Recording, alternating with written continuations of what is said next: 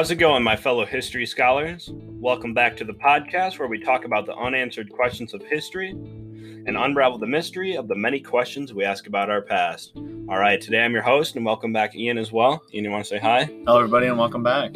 And welcome our special guest star today, archaeologist Scott Dawson from the Croatoan Archaeological Society. He's the author of the Lost Book, or uh, sorry, the book The Lost Colony in Hatteras Island, and has been making some incredible finds regarding the lost colony of Roanoke. So you want to say hi? Hello, hello, everybody. Thank you for joining us today, Scott. Uh, no problem, man. Thanks for having me on. All right.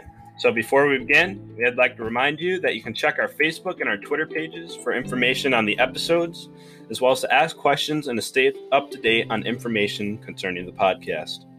We also have a community page for more information and interact with the podcast, and we're also in the development of a Patreon only Discord server for more direct interaction with the podcast. Don't forget to show your support for this podcast by donating on Anchor and or our Patreon page, which gives you exclusive access to bonus content and more for as little as $3 a month. You can also support us by joining the community page and sharing any historical information you come across. And then in the end, we'll give some shout outs to those of you who have already liked and been following our social media platforms, and we thank you for the growth that it's already been experiencing. So don't forget to follow, like, comment, and even write a review for any of our platforms as we really appreciate listener interaction. All right, so jumping right into the meat of it, like I said, today we are going to be interviewing archaeologist and historian Scott Dawson, president of the Croatoan Archaeological Society, who, along with this team, have been making some incredible recent discoveries concerning the lost colony of Roanoke, one of America's oldest cold case disappearances. All right. Right on. So, uh, Scott, if you don't have anything else to say, uh, we'll jump right into it. Just ask whatever you want to know. All right. Thanks, man.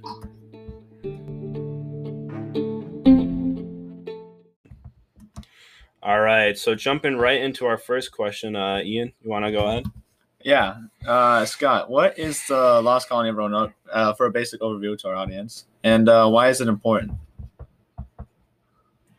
Okay, so the Lost Colony of Roanoke is an English colony that came 20 years before Jamestown and more than 30 years before Plymouth Rock to the United States, and they were interested in using the the coastline of North Carolina to uh, basically pirate the Spanish, who they were at war with. And there were several voyages in the 1580s that took place, and the fourth one um, was abandoned uh, for a lot of reasons, which we'll get into. But they never contacted them again, and they had been instructed to write down where they had relocated to, and they wrote the word Croatoan, which is the old name of Hatteras Island. And for a lot of political reasons, nobody looked for them there ever until 2009 when we started digging and we dug them up. Wow.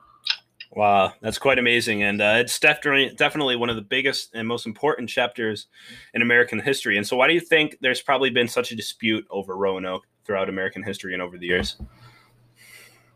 Well, for a long time, the entire story was pretty much forgotten. Uh, when King James took the throne after Queen Elizabeth, he hated the uh, investors of the colony. He hated everybody involved. One of the principal investors, Sir Walter Raleigh, which um, the capital of North Carolina is named after, was put in the Tower of London and, and beheaded. He really went after all of them, and, and uh, Jamestown kind of overshadowed everything. Then in the 1930s, 1937, a fiction play began. But you got to remember, this is 1937 in the rural South. So it was still under segregation, and the play is um, beyond racist. They, they had uh, white kids painted brown to play Indians as recent as last year.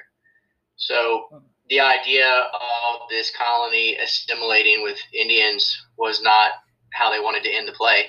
So instead, they created this mystery.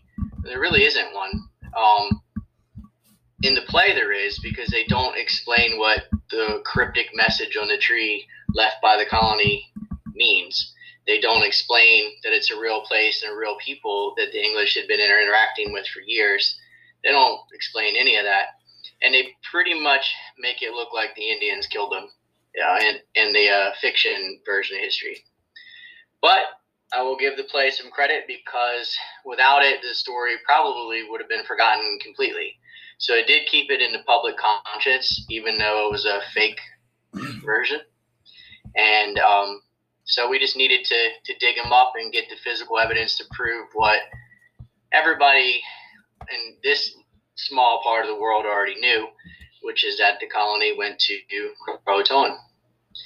And so we dug them up and we got their weapons and their art and their tools and even their architecture and metallurgy, everything you could possibly find, we found. Wow. Wow. So you think it's really because of the play that uh, the whole story has really been twisted and turned around to this mystery? It's absolutely because of the play, and in, when this happens all the time in history, uh, think about like Walt Disney's Pocahontas, for example. And Pocahontas is a real person, and and not all of it's made up, but the Disney version is completely different from what actually happened. And um, you see this with Billy the Kid or Blackbeard. There's lots and lots of parts of history that once um, popular fiction takes over and makes money, you can't kill it. So that's that's where a lot of the hype comes from is from the the fake history. So in the this book, um, what I did was I really tried to break down the the real history in the first half and then the archaeology in the second half because if you're not armed with the history you won't really understand the archaeology. And um, but if you are armed with the real history it's really easy to understand what happened and why it happened and how it happened. Wow so uh, you want to explain a little bit more about your book? The the title is the lost colony in hatteras island right? Right. So i cleared up a lot of the um, mythologies and in the kind of I guess standard version of Lost Colony that you would get if you Googled it or whatever, they they start the story in the middle like Star Trek, and they have the 1587 voyage, and they don't tell you anything about the voyages from 1584, 85, 86, and you really need to know what transpired before the Lost Colony got here to understand the fate that ultimately um, shaped where they went and why. So, uh, just a, a, quick breakdown. Um, the first voyage was in 1584, landed at Hatteras Island, and there were no women, there were no kids, and they weren't trying to have babies and make a colony. They were here to slit throats and steal gold. They wanted to build an offshore Navy base to raid the Spanish. In Hatteras Island, if you look on a map, it, it's juts out to the east um, near the Gulf Stream. And the Spanish, who were already well entrenched in Florida and the Caribbean, they would follow the Gulf Stream to get home back to Spain. So if you could catch those ships on their way home, you could steal them and take their gold and silver, which is what they were trying to do. When they arrived at Croatoan, which is now Hatteras Island, uh, they met the native tribe there, to Croatoan, and they made a secondary profit through trade they didn't get anything great like gold, but they were getting pearls and tobacco and deer skins and things like that, and natural resources like lumber, what have you. So the second voyage that came in got sucked into the local affairs, I guess you call it, because the Croatoan had enemies. They had enemies on the mainland part of North Carolina called the Secotan, who they bitterly hated. For that's a whole nother podcast, but the English got sucked into that and they ended up burning down this village called Aquascogoc and they murdered a chief and they kidnapped children and did what the English do. Wow. And the Croatoan helped them every step of the way, helped them do this. They helped them ambush the chief. They you were used as translators and spies and they loved it. It would be like somebody landing in Europe and wiping out the French for the English. So they loved it. Um, then that voyage left, went back to England, and their resupply, which was late, came in. They didn't have cell phones to communicate this.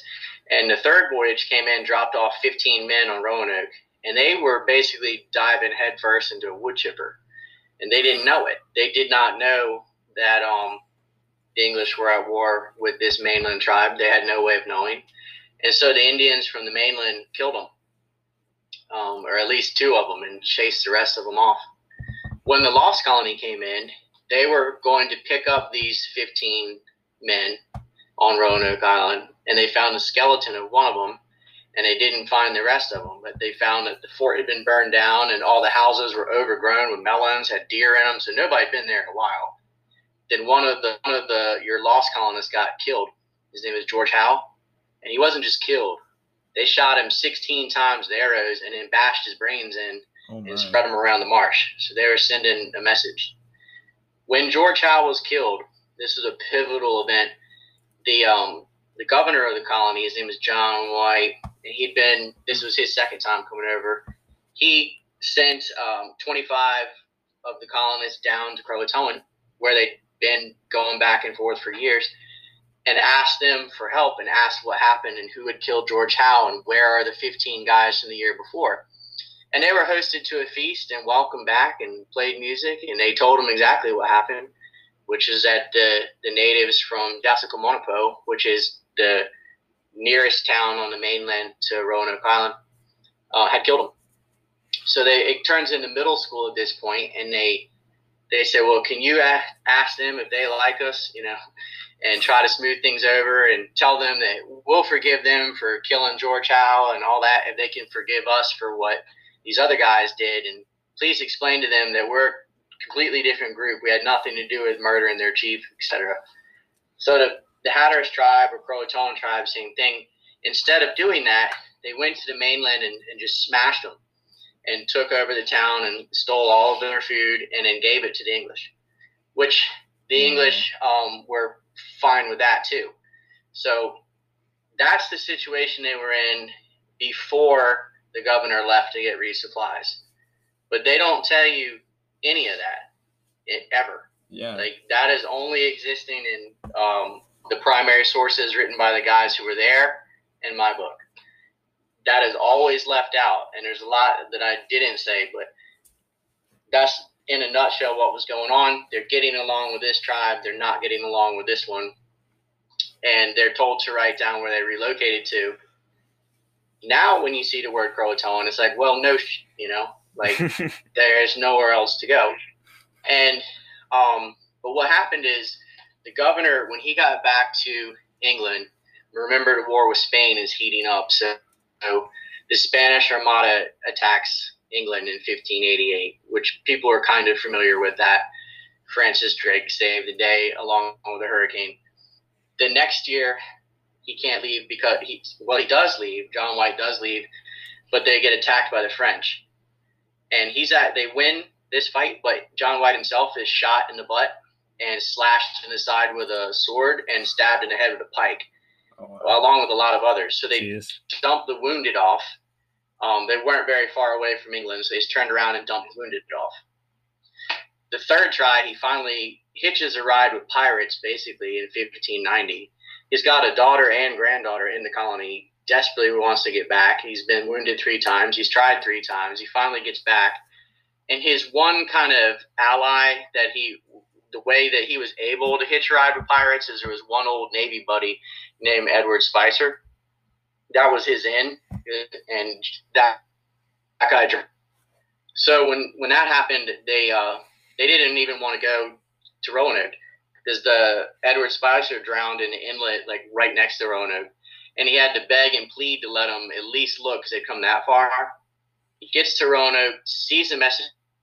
Everybody agrees to go to Croatoan the very, very next day. They know what it means. There's no mystery. There's nothing ambiguous about it.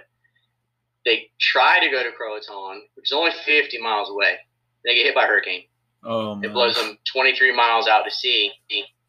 And the, these pirates are basically like, screw you and your colony. We want, we came to to slit throats, steal gold, and screw horse. Horse, we don't care about your colony. They didn't even make it back to England. They wrecked in Ireland. And uh, White does not want to go to the newspapers and say, hey, they're at Croatoan because of all the Spanish spies. The Spanish had been actively looking for this colony. We're going to kill them all they'd already done this to a French colony in South Carolina. So he writes a letter to Richard Hakluyt, which is the court historian for Queen Elizabeth. He's a little bit famous as well, and he tells them what I told you. They're at Croatoan, blah blah blah, and then John White dies, and so does Elizabeth. King James comes in, puts all the investors in jail, doesn't make any attempt to find the colony, knows where they are the entire time, does Jamestown instead. So that's it. So uh, hotbed with the the Native Americans. Uh, they have the problem with the pirates, and then the disluck with the hurricanes. So ultimately, with all those combined, Yeah, there's it's just- a Just hard way Indians of finding and the truth. pirates, hurricanes, and backstabbing Yeah. and politics. I had no idea this was such a, simple. a, blo- a bloody story. Yeah. There's a and yeah, and I think there's a lot more involved with the story than and than people would want to think too. There's a whole nother layer. Yeah. Then you had the modern day politics and all that, and the myth makes money, and the county seat is in Manteo, which is on Roanoke Island, and you had Andy Griffith, the guy that you know played Andy Griffith and Matlock and all that. He was in the play. President wow. Roosevelt was at the opening of the play. It was a big play at one point, and it had a lot of influence in it. Uh, people they just don't want a good myth to die. You know, it's Yeah. some people, no matter what evidence we pull out of the ground, are just going to refuse to accept it. That's okay. You know, we're just doing it for the other ninety nine percent of people. Yeah. Right. Well, that's a that's a very interesting story for sure. So uh, and this is a, another question for you. When did you first become interested in the lost colony of Roanoke, and uh, what was what about the story ma- made you interested in it and spend so many years trying to, solve it? Well, I, I had no idea. Um, I knew about the Croatoan Indians as a kid because I grew up on that island and my, my family goes back to them. And I knew the play was fake, but I, I didn't know any of what I just told you until I was uh, working as a historical interpreter in my early 20s. And I sat down and started reading the real sources, is the ship logs, and everything from, from all these guys who actually came over here. And it was like the coolest book I'd ever read except it wasn't a book. It was a bunch of different documents. And once I learned the real story I thought oh my god man like people need to know about this. How does no one know about this? And I just started um, really with the history.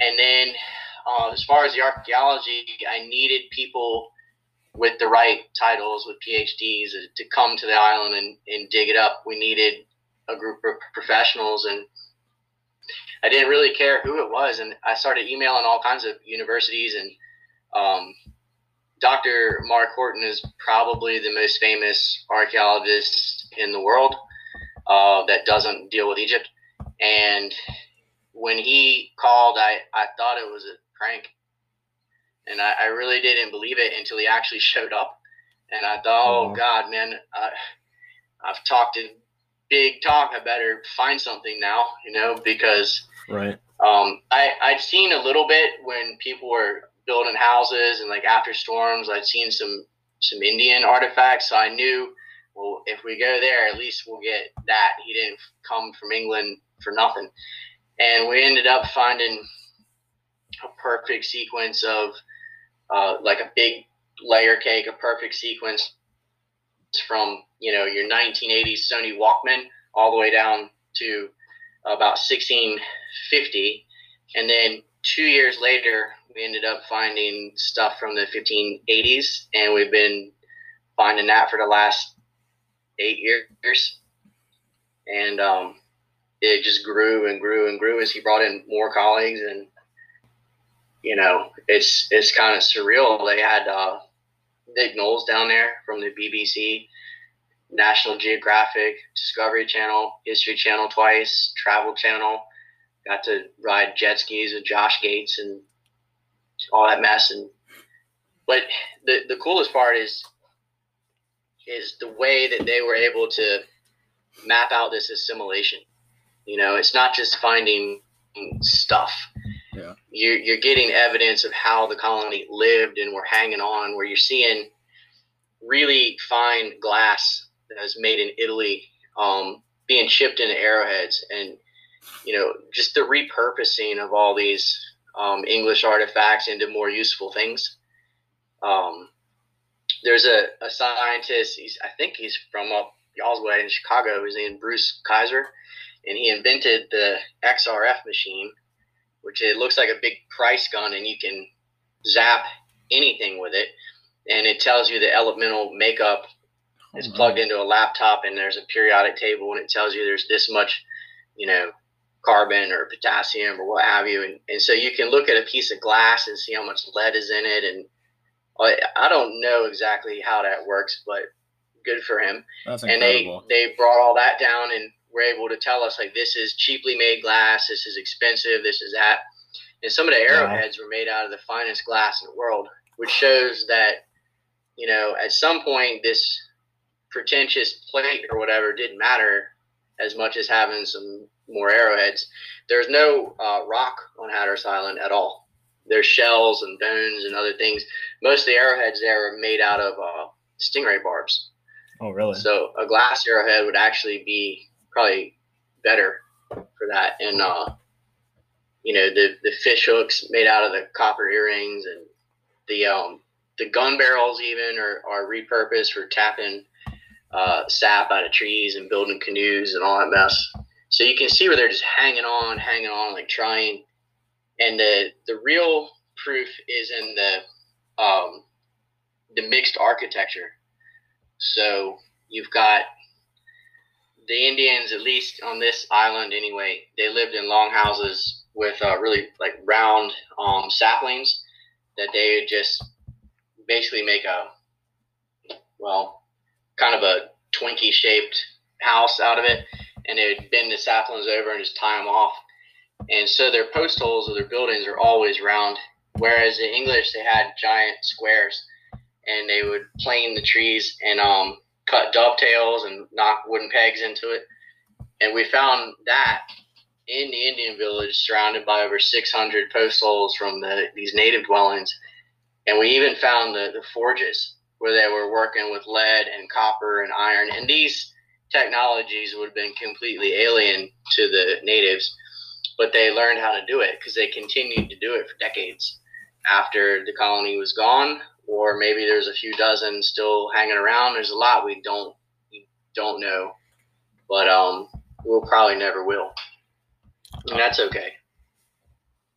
All right. Well, we're going to cut into our ad break here and then we'll be right back momentarily.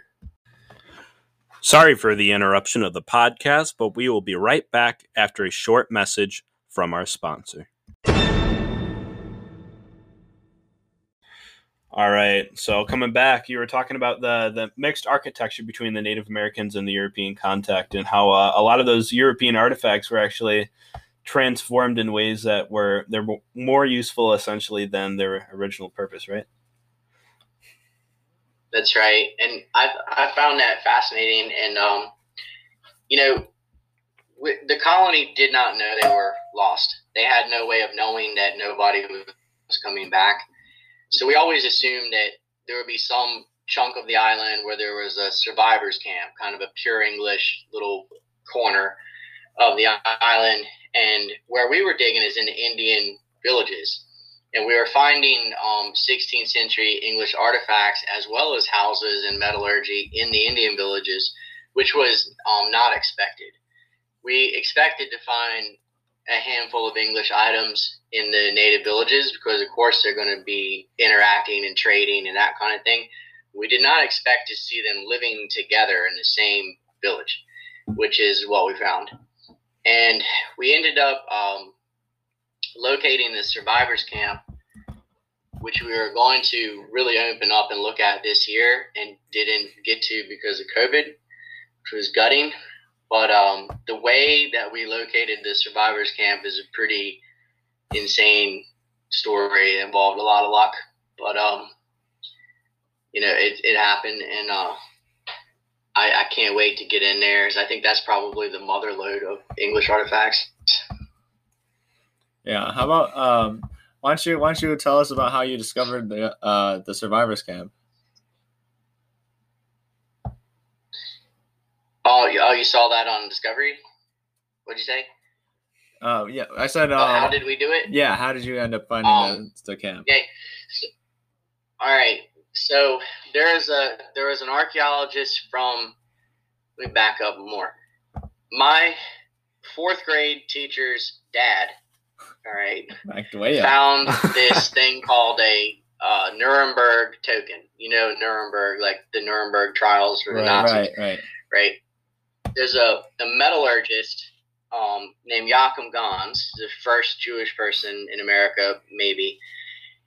Um, and uh, he probably is the one that brought these over. But there, it's an extremely rare artifact. It's not valuable. It's just a ridiculously rare thing that you can trace to like three people, and um, it's made by a father, son, and grand and grandfather uh, named Hans Schultz, the first, the second, and the third.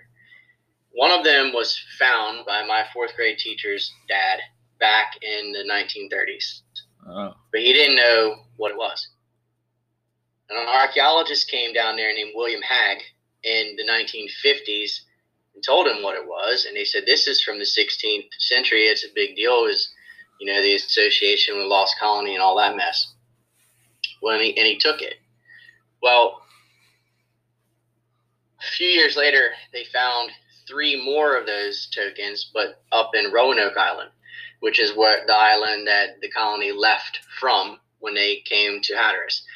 Um, there's hundreds of thousands of different tokens, and what they had on Roanoke was only two types, and the one from Hatteras matched one of those types. So it's like if you had a, a nickel and two dimes, and then the other guy found a dime.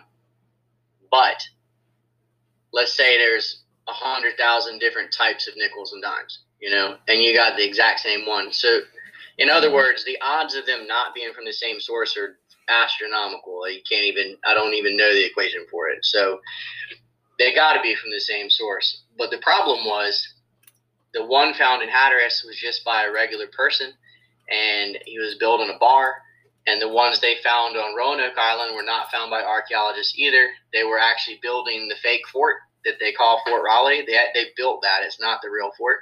And when they were using a backhoe to build that thing, is when they found these um, tokens. So you don't really know how old they are, or well, you know how old they are, but you don't know when they got there if you don't go through all the layers scientifically. So there's a lot of doubt as to what they were. But we wanted to know where he found that token because it it didn't appear to be where we were digging where he found it. And we were moving a bookshelf at the Hatteras Library and found the manuscript underneath the shelf. what? And it gave the latitude of where they found the token. Wow. So we went there, and we flew a drone over it that they Discovery Channel had paid for and borrowed from I think the Navy, and we ended up discovering a fort, um, kind of rectangular in shape and north-south oriented, and all this mess uh, under the ground. They can look at the different levels of chlorophyll and some other mess I don't understand, and everybody got really excited about this fort, and that's where that token had come from. And recently, a silver coin had come out of there um, by some people that were playing frisbee golf, and it's from the 1500s as well. So it's looking like a, a prime spot. Well, then we ended up finding another Nuremberg token in the Indian village, and it matched the other type of token from Roanoke Island. So now, now it's like ridiculous. You know, we they have two types that have been found on Roanoke, although by accident. And we have two types that have been found on Hatteras, spaced way apart. One at the survivors camp, or possible survivors camp, and one in the heart of the Indian village. And they match the two types from Roanoke.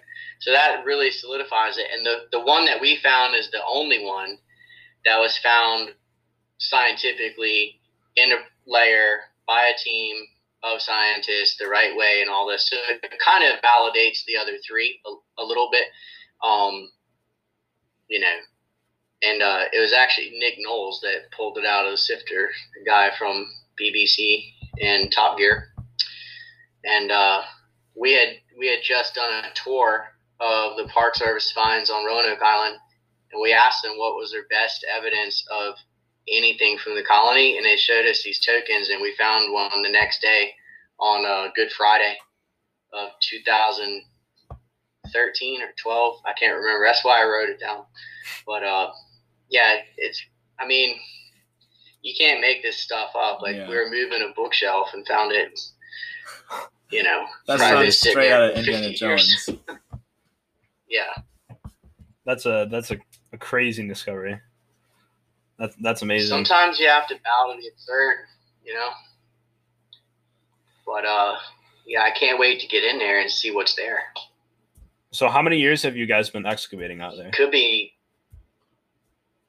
We started digging in 2009, but that year wasn't a.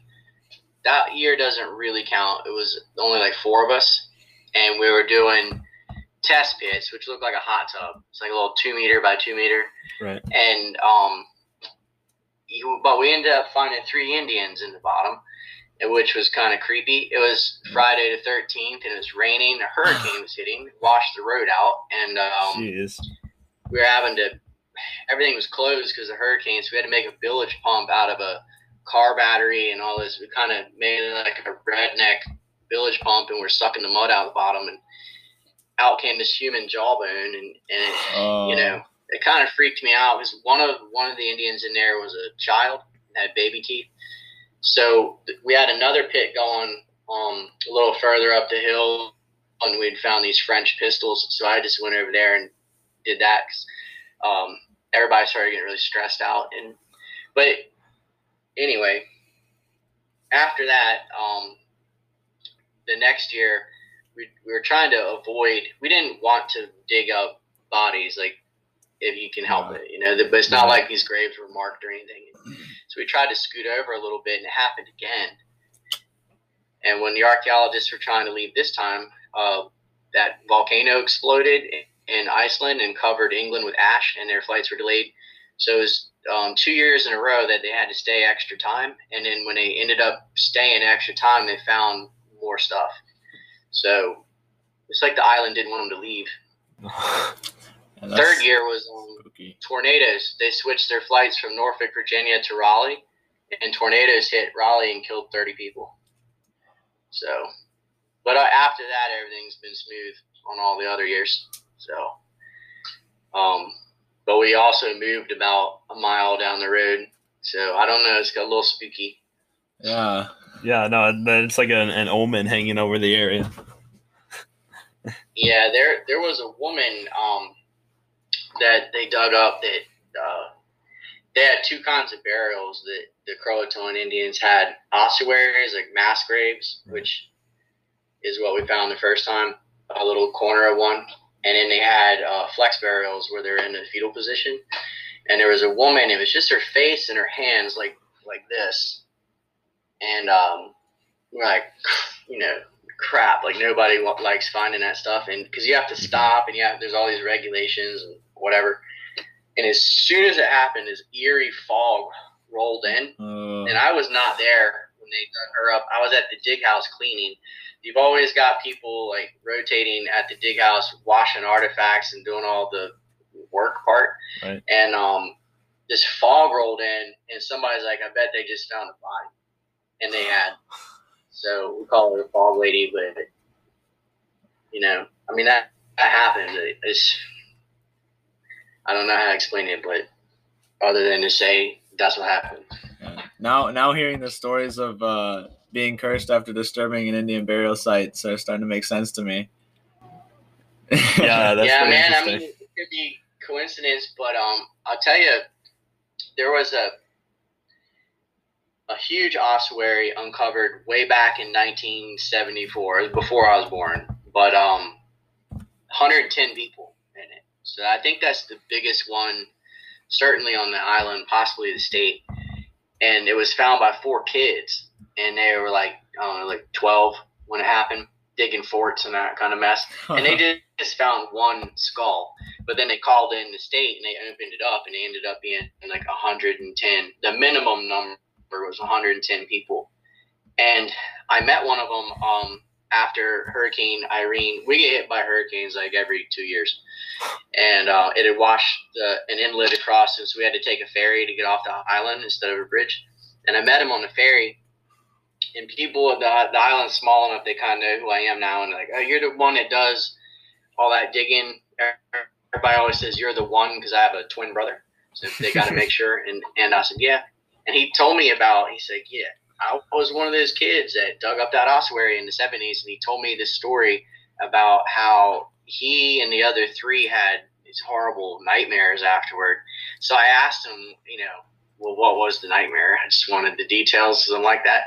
And he said there was a an Indian sitting at the end of his bed, like in his bedroom, and he had a hat on. I said, "What the hat look like?" And he said it looked like a jester hat, which they wouldn't have had. And he kind of drew it for me on this little napkin and then uh, one of the girls that had been part of that group of preteens was actually my daughter's um, teacher at the time. So I asked her about it, and uh, she got a little bit upset because they swear they all had the same dream. And I know how kids like do that, and they they can convince themselves of that or whatever. But the trippy part is, I started. Um, see if I can find a book with it. But the shamans of the Croatoan tribe would wear a, a bird in the side of their head, and it did have three feathers sticking out like that. So that was a little creepy. Wow. Yeah, for sure. You know.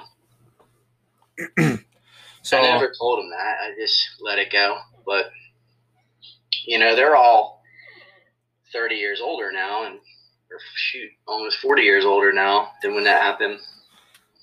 wow. Yeah. So obviously, there's there's multiple theories and ideas concerning the lost colony of Roanoke. So, uh, and one of those has included stuff like the supernatural. Do you think you've had any encounters? And, and I'm saying this loosely, considering everything Yeah. you've said so far. No, I mean I don't actually believe that. I just you know some weird stuff has happened, and I'll be honest about it. But I think you can always like if you're looking for that, you'll find it. You know. Right. Exactly. But I, I haven't had anything like truly supernatural happen. No. But uh, you know it. Part of the reason that it has been associated with that is because of the the fake history where they um I don't remember as DC or Marvel, but one of them, one of the bad guys from Batman, he's like a swamp version of the Hulk. Uh, they had him be born on Roanoke Island, so it's been associated with like Everything. black magic and all that mess forever because of um Grumpy, that was his name, or Grumpy or something like that. Whatever. Uh, you know, there there's a lot of theories out there, and most of them are garbage.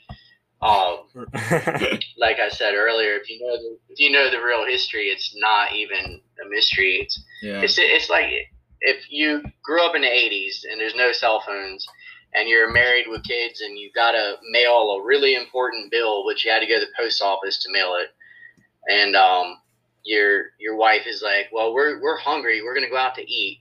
Like, well, where are you going? Like, I don't know. Maybe Burger King, maybe Wendy's, whatever. And if you say, "Well, just put a note on the door so when I come home, I know where you went," and they you come home and it says we went to Wendy's.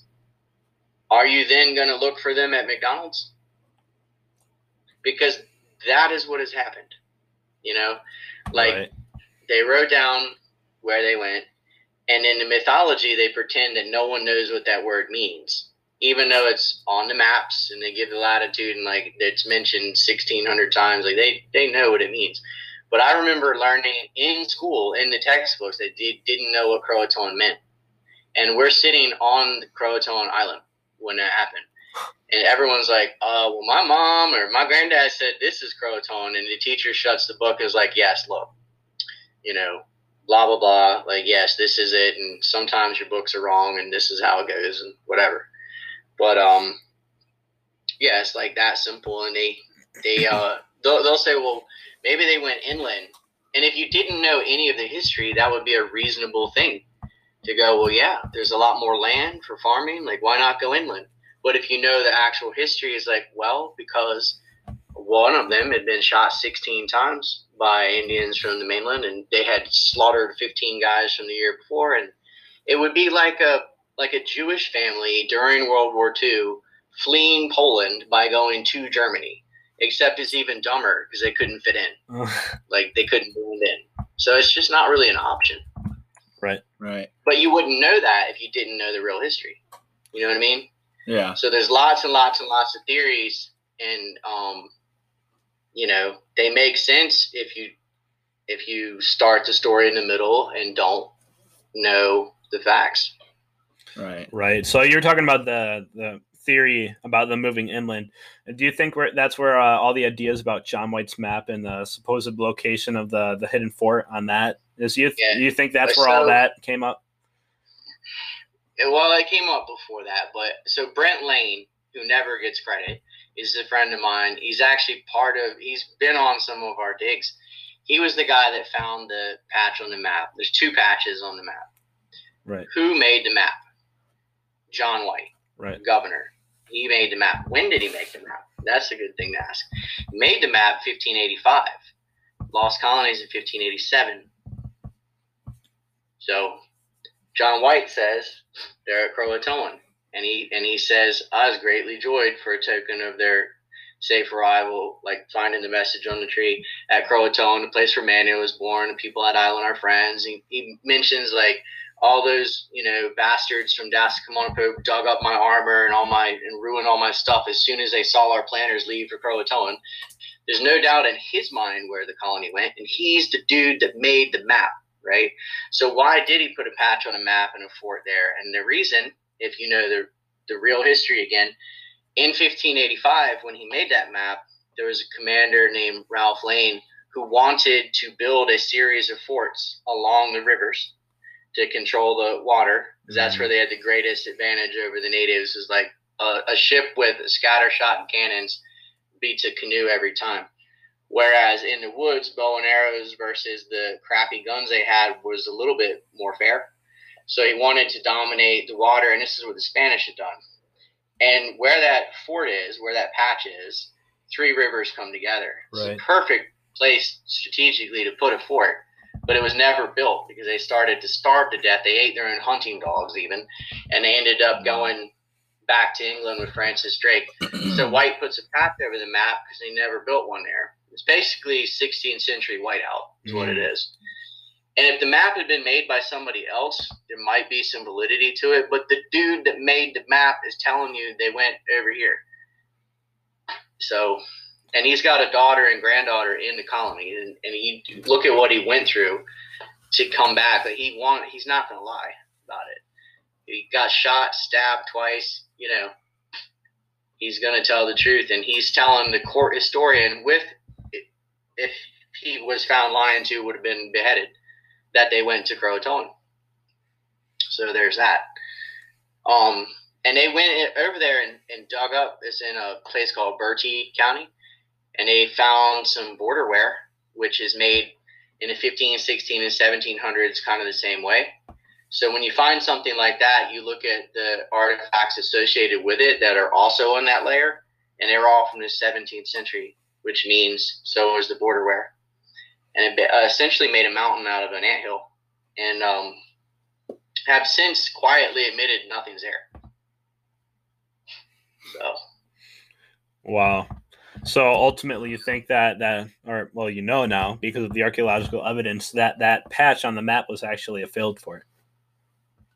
yeah, That's well, I, interesting. I knew that anyway. There and there's a there's another patch on the map over Scranton, North Carolina, in that area down there, and and um, you know, whatever it it's uh not easy when you make a watercolored map and you make a mistake to fix it. right. So one of the simplest things to do is to just put another piece down. And uh, it's sense. it's cool. I think it's really neat that he found a fort underneath that patch because I was like, look, he had painted a fort here because they were going to build one there, and that's a neat discovery. But that's all it is. Right. Gotcha. So you all, you talked about a lot of the publicity as well, and uh, how a lot of it, including especially the play, uh, ultimately created a, a negative image for it. And you're even talking about stuff as silly as uh, the Yeah. Batman's Batman's villain that uh, really discredited and created this huge mystery around the story. So what about Yeah. what about p- positive publicity? And uh, have you got any pop- positive publicity for the research and discoveries that you guys have been I think- making? Yeah, I think one of the best ones we had was a, a show that I thought was going to be silly, but it was Expedition Unknown with Josh Gates, and it's kind of a Oh. family show, and it's, and they they create a lot of drama um needlessly, and you know whatever, it's good TV, but um Right. they really listened and they actually kept their word and they I, I don't know if we just won them over or what but they did a good job and they they showed some of our artifacts it was we had at that point when we were filming we hadn't found everything that we have now but they kind of showed what we had and uh, and explained it pretty well and and um I, I think it was an overall positive and and uh, the one Discovery Science Channel came down it was a weird time because National Geographic magazine was at the dig site and there was a lot of friction. But um, we ended up getting half an episode, and the first half of the episode was sinkholes in Florida. So when people are hitting the guide button, they don't see anything about the lost colony. So not many people have seen it. But if you see that one, that's where we actually found the uh, fort, and that that was live. That was actually live because they're the ones who had the drone and um, I was just sitting there like, this can't be happening right now. There's no way because nothing ever happens live when they're there, you know. Exactly. Yeah. yeah, you wouldn't think. But um, I think with Josh Gates, we just found some pottery and some pipes and like a couple glass beads, but we only dug a hole the size of a boogie board because it it was a dog and pony show. You know, you're not going to open up a big, huge thing just for a TV. Right. So uh, we did like a small hole with them, and so there's been some positive, and most of the positive press has been written word. There hasn't been a lot with TV. Um, Outer Banks Voice locally here did a really good one uh, just last June. Um, there's been some not so good written word as well, but uh, that's to be expected, you know. Right. It is what it is.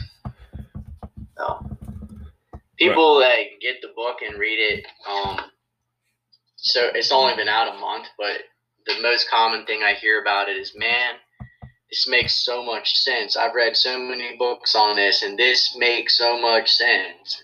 It's because we put the scientific method to the history.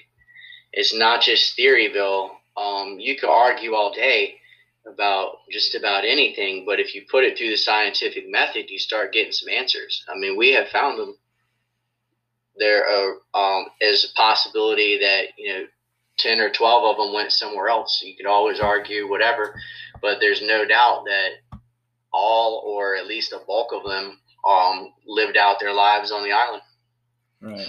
Right, and uh, I, I think what you're trying to say too, and what, or at least what I've gotten from what you've said, is that the ease, the the easiest way out is uh the, the more accurate most of the time, and I think again, like you said with the tree, it's it's so obvious if you actually know the history, but uh, a lot of people come up with other theories, and another one of those theories included uh the Dare Stones, which you you did uh oh my God, did the whole thing Yeah. with uh Scott Wolter, right? Too. That guy's such a tool. I don't know if he actually believed it, like if he's that stupid, or if he was just trying to, to push the show and thought I was stupid. I don't know what the deal was, but the Dare Stones are fake as Joan Rivers' face, man. Like, they, okay, so this guy was walking around Manteo, which is the town where the play is, with a stone in a briefcase, trying to say, "Hey, you know, let let's say this." And he wanted to um, bury a tree in a swamp and have some fishermen pull it up like a year later with Croatoan on it. He's full of shit. Okay, I don't know if I'm allowed to say that, but oh, you're good. he, no, it's all good. so then he leaves after watching the play, right? And he's from California. And he pulls over, he's driving back. He pulls over in the middle of nowhere, North Carolina, and walks like a mile into the woods to pick berries. He's never been to here before, but he knew there was some a mile off the road, right? and finds the first Dare Stone. And of course, it says Indians killed them and all this mess. And it's by none other than one of the friggin' Dare family. Like, you know, has to be the main character. Then you got like 40 something more stones that pop up, and they're all in like Georgia, right? So the colony walked to Atlanta, I guess. And it turns out that these guys all knew each other and had served together, and, and they had duped a Harvard Harvard professor into thinking they were real. And then they tried to blackmail them, and they're like, "We're going to ruin your career um, because these are really fake, and this is how we did it with vegetable oil and steel wool and all this mess." And we're going to ruin your career because you already said these are real. So you got to keep on saying it and this and that. And we want this much money. And he did the right thing and outed himself.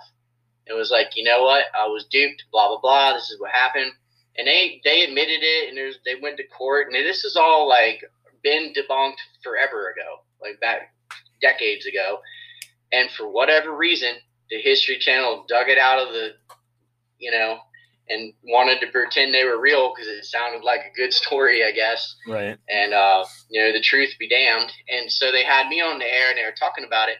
They never told me the show was about dare stones. They never told me that. They lied to me and said they wanted to look at what we had found and they were doing a show in the Lost Colony. And he came in and started talking about dare stones. I real quickly was like, dude, that's fake, man. Like, of all the theories, like that is the dumbest one.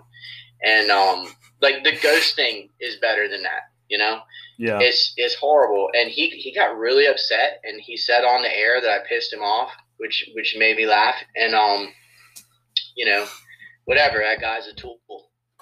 And uh, I hope that he sees what we found now and all the science behind it, and he can eat it. You know, whatever. we'll, we'll be sure to tell that him uh, ourselves. All right. just messing with you. Go on. All right, so uh, leaving off that subject, um, what discoveries uh, are you hoping to find with this new uh, survivors camp that you've discovered, and uh, what do you think that they will look like, and how do you think they'll affect the uh, the story? That you know, I don't have a specific artifact um, in mind that I'd like to find. I guess, I guess a saker cannon would be cool because in the um, in the literature they talk about finding some saker shot. Uh, a saker is like a medium small cannon that the colony had. They found some of the the balls, the shot for it up on Roanoke Island that had been left behind but they didn't find the cannon. So um, when John um, Lawson, sorry, that's a different John. When John White came back, he did find some heavy iron bars and things left behind. And um, I'd like to find that saker cannon. I think that would really seal the deal. I, I had been asked this question before about what would you like to find, and I said a rapier sword because it said in the literature that they the English would not trade their swords. Um, they would trade anything but their swords. And uh, a rapier is a gentleman's sword. It's got the fancy handles. I mean, you could Right. kill someone with it, but it's mostly a decorative thing. And we ended up Yeah. finding one, and it had a silver cross and heart on it. And Oh, wow. um, so I guess a saker cannon would be cool, but the fort itself would be interesting. Just getting an outline of that and um, anything. I mean, we've already found just about everything you could. We found all the bits of clothing, not the cloth, but you know the belt buckles and all the, the brooches, and we, there's really not a whole lot we haven't found aside from that cannon. it's about the only thing we haven't found already. So I guess that would be it. Wow, that's amazing. So I, I do have another question. How has COVID impacted your excavations and your research uh, with all of this going on? Yeah, COVID sucks for everybody. Um, so many people on our team are our leader, Doctor uh, Mark Horton, is from England, and so many of them are from Ireland, and some of them are from, um, you know, all over the world, and and uh, with flights and all that, it, it made it to where we couldn't dig at all this year, and um, it's it's kind of hurt. Uh, myself as far as this book coming out. I can't go to a lecture hall and do a PowerPoint or whatever, or visit a school. And um, so Amazon sales been really good, but uh, you know, it's it's just weird. You go to a book signing and you're wearing a mask, and you know, people are having to stay off the porch and come up one at a time. It, has got to probably hurt sales, but um, it is what it is. You know, like everybody's dealing with COVID. I, I actually work as an EMT, so I'm used to dressing up like that final scene in ET to treat patients, and um, at least I don't have to dress like that at a book signing with a gown and everything, goggles and all that mess. But it's uh, you know, I think there'll be a vaccine eventually, or who knows. I just I, I feel more sorry for the kids. You imagine uh, being a senior and you don't get to play football or whatever it is you've been doing your whole life because of COVID. Yeah, we can't imagine. we are seniors, or we were. Yeah. right. Well, you didn't get to play spring sports, right? During it, or no, we didn't get any of those sports. Yeah. That sucks. Yeah, man. I mean, I, I think it's impacting the youth more. I have kids and they, uh, you know, they, they couldn't handle it. Like a lot of their, um, you know, they're at that age where they want to go to their friends' houses all the time. And some of them, their parents are really scared. They didn't want anybody coming over. Probably especially my kids, since I'm an EMT and I'm around COVID a lot. So I just took them surfing, but they're, uh, I think kids are, it's harder for them than for the adults. Yeah. So, what are the possible plans going forward, and what discoveries do you think you guys might make? Well, I think we're we're still going to dig into Indian villages a little bit um, because why wouldn't you when you've been finding what we've been finding? But we're also going to probably have a trench going at the survivors camp, and uh, we usually have at least two locations going at once. One that we publicize a little bit that's um, where all the spies go, you know, and then another one where, where we're actually digging. Uh, you have to do that to keep looters out. So we'll probably have like a fake dig going somewhere, and then we'll have one in the Indian village and one at the survivors camp. And um, you know, probably shouldn't have said that, but well, we, yeah, we, hope, we hope, our audience is, is not looters. yeah, they're not. Well, they're not really near here any, yeah. anyway. So right. Well, we do have we are international. um, yeah. Well. Oh well, I said it. You know. Oh, it's all good. we used we used to do one with the school, which wasn't a fake dig, but it was kind of a more just for them. And uh, the school is so small, it's sixth through twelfth grade, and we took them out behind the school just to show them the process of archaeology. Like this is how you dig. You don't just take a shovel and go straight down. And we're just showing them the right. mechanics of the whole thing. And we ended up finding um, Native American artifacts from like 500 BC. And the kids got to goop together uh, one side of a pot. It was 13 pieces of pottery, and it ended up being like two feet wide. And um, so it was must have been a huge vessel when it was all together. And they found a spearhead and some other stuff in a in a hole, you know, half the size of a parking space. So they they kind of lucked out, you know, with that. But uh, probably created some future archaeologists that day. That's awesome. Yeah, it was crazy. So we might do that again if the school's ever been. I don't know what's going to happen. We just make the best out of whatever it is. Right. It's all very up in the air right now. Yeah, I don't know what's going on. We do plan on digging in the spring. We usually do it over the college's spring break so that all the grad students can come down because yeah. that's a lot easier than paying people. I'm just kidding. it's a good right. opportunity for them. get so. their get their doctors and stuff in.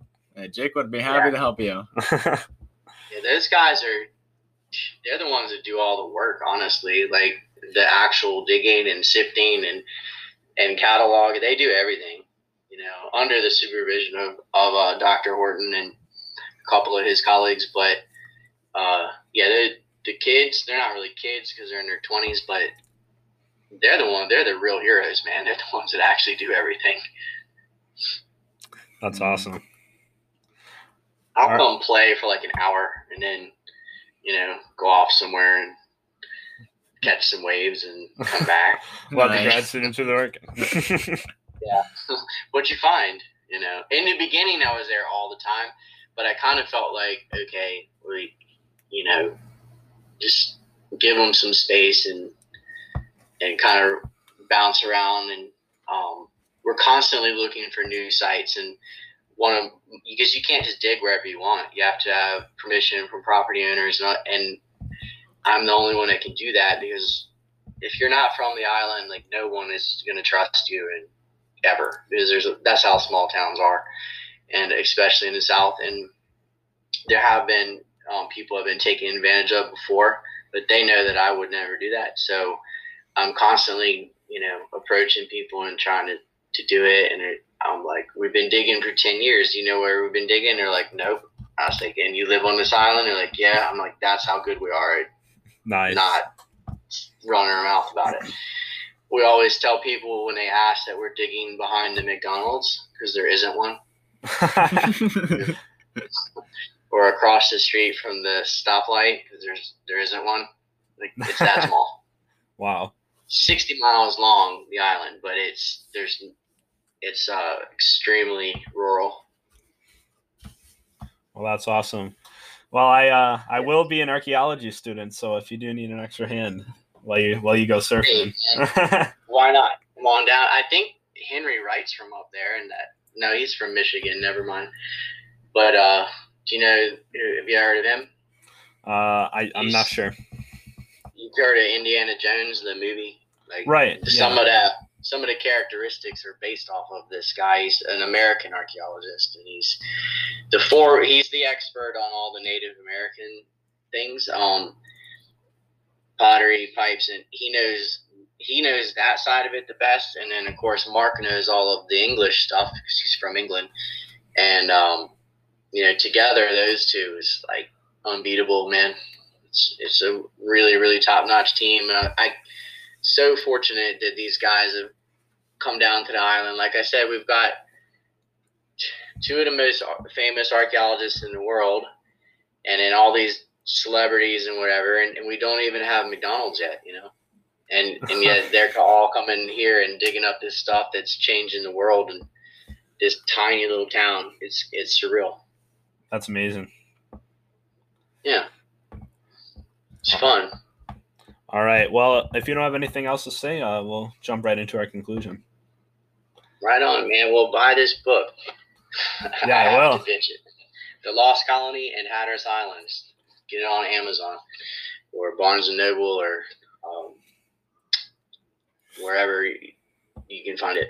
Yeah, I will. I was actually going to add it to my reading list. Yeah. Be sure be sure to buy this book if you're interested in uh, the Roanoke Lost Colony. Yeah, Yeah, you for can sure. buy two so you can read it twice. buy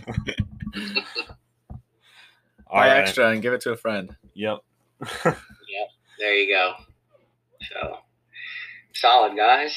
All right, so we'll jump right into our conclusion.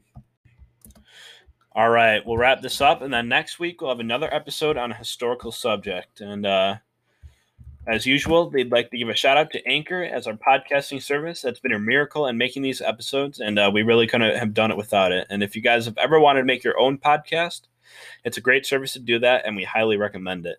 But more importantly, we'd like to give a shout out to our listeners as we continue to embark on this podcast. And for those of you who have liked and been following the Facebook page, community page, and our Twitter as we continue to grow. And uh, we also want to give a huge shout out to uh, Scott Dawson today for taking his time out of his day to do this interview with us. And uh, we really appreciate it, Scott. Yeah, you're welcome, man. Thanks for having me on. All right. And uh, is there any place you want to plug in where they can find your book or follow the Croatoan Archaeology Society? Oh, sure. Um, so CasHatteras.com, C A S H A T T E R A S.com is our, um, that's the Croatoan Archaeological Society website. You can kind of follow what's going on. Um, and the easiest way to get the book is just to type the title into Amazon, The Lost Colony in Hatteras Island. Um, if you want a signed copy, they you can get it from buxtonvillagebooks.com and and they'll send you one that I signed. And uh, if they run out, I can always go there and sign more because I live near there. Awesome. All right, sweet. So there you go. You can uh, you can go buy his book and uh, read up and see the real history behind the Lost Colony Roanoke. All right. Thanks, guys. Yep. And with all this being said, uh, thanks guys and have a nice week. This is Jacob Ian. and our interviewer Scott Dawson. Adios. All right. Carpe diem, guys. Carpe diem. Yeah, man.